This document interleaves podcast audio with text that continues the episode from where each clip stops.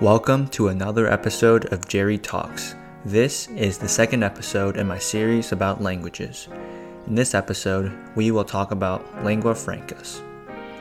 A lingua franca, also known as a bridge language, common language, trade language, etc., is a language or dialect used for communication between individuals who do not share a common language. It is usually a third language that is distinct from both of the speaker's native languages. The word lingua franca literally means language of the Franks in Latin, which referred to the Franks, the term used to address all Western Europeans during the late Byzantine period. Later, the term gradually expanded to mean any bridge language. The term lingua franca derives from the Mediterranean lingua franca, the pidgin language that people around the Levant and the eastern Mediterranean Sea used as the main language of commerce and diplomacy from the 11th to the 19th centuries. The language is based on northern Italian dialects, mainly Venetian and Genoese dialects, because Italian speakers dominated sea commerce in port cities. The language is also based on Occitano Romance languages such as Catalan and Occitan. It has elements from Spanish, Portuguese, French, and other languages such as Turkish, Greek, and Arabic. The loanwords from languages around the Mediterranean are the backbone of the lingua franca in that region. Through changes of the term in literature, lingua franca has come to be interpreted as a general term for pidgins, creoles, and some or all forms of vehicular languages. Lingua francas have developed around the world throughout human history, mainly for trading purposes, but also cultural, religious, and diplomatic reasons.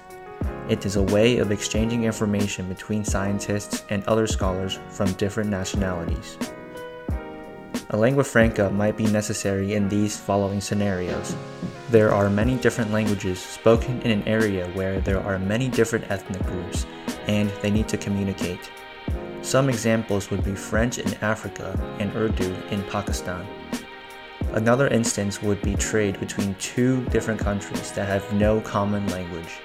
This can be applied to many different countries in the world. Lingua francas are often pre existing languages with native speakers, but they can also be pidgin or creole languages developed for that specific region or context.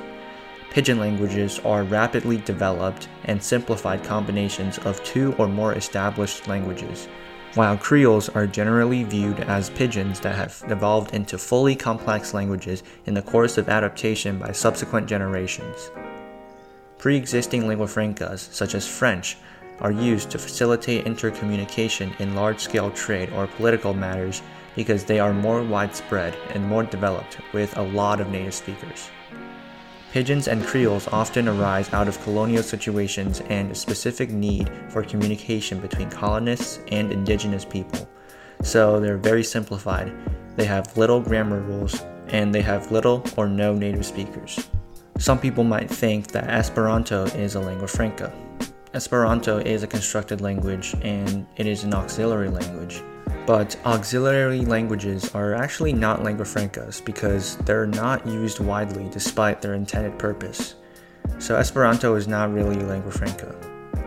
English is sometimes considered to be the global lingua franca and the language of trade. Arabic, French, Mandarin Chinese, Spanish, and Russian are regional lingua francas, serving a similar purpose as English in terms of communication and education.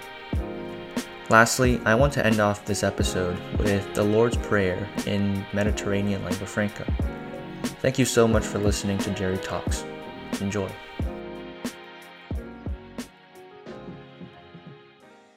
Padre di noi, qui star in cielo, noi voler che nome di star saluti, noi voler che il paesi di te star con noi, e chi ti lesar che tutto il popolo fazer volo di tina terra.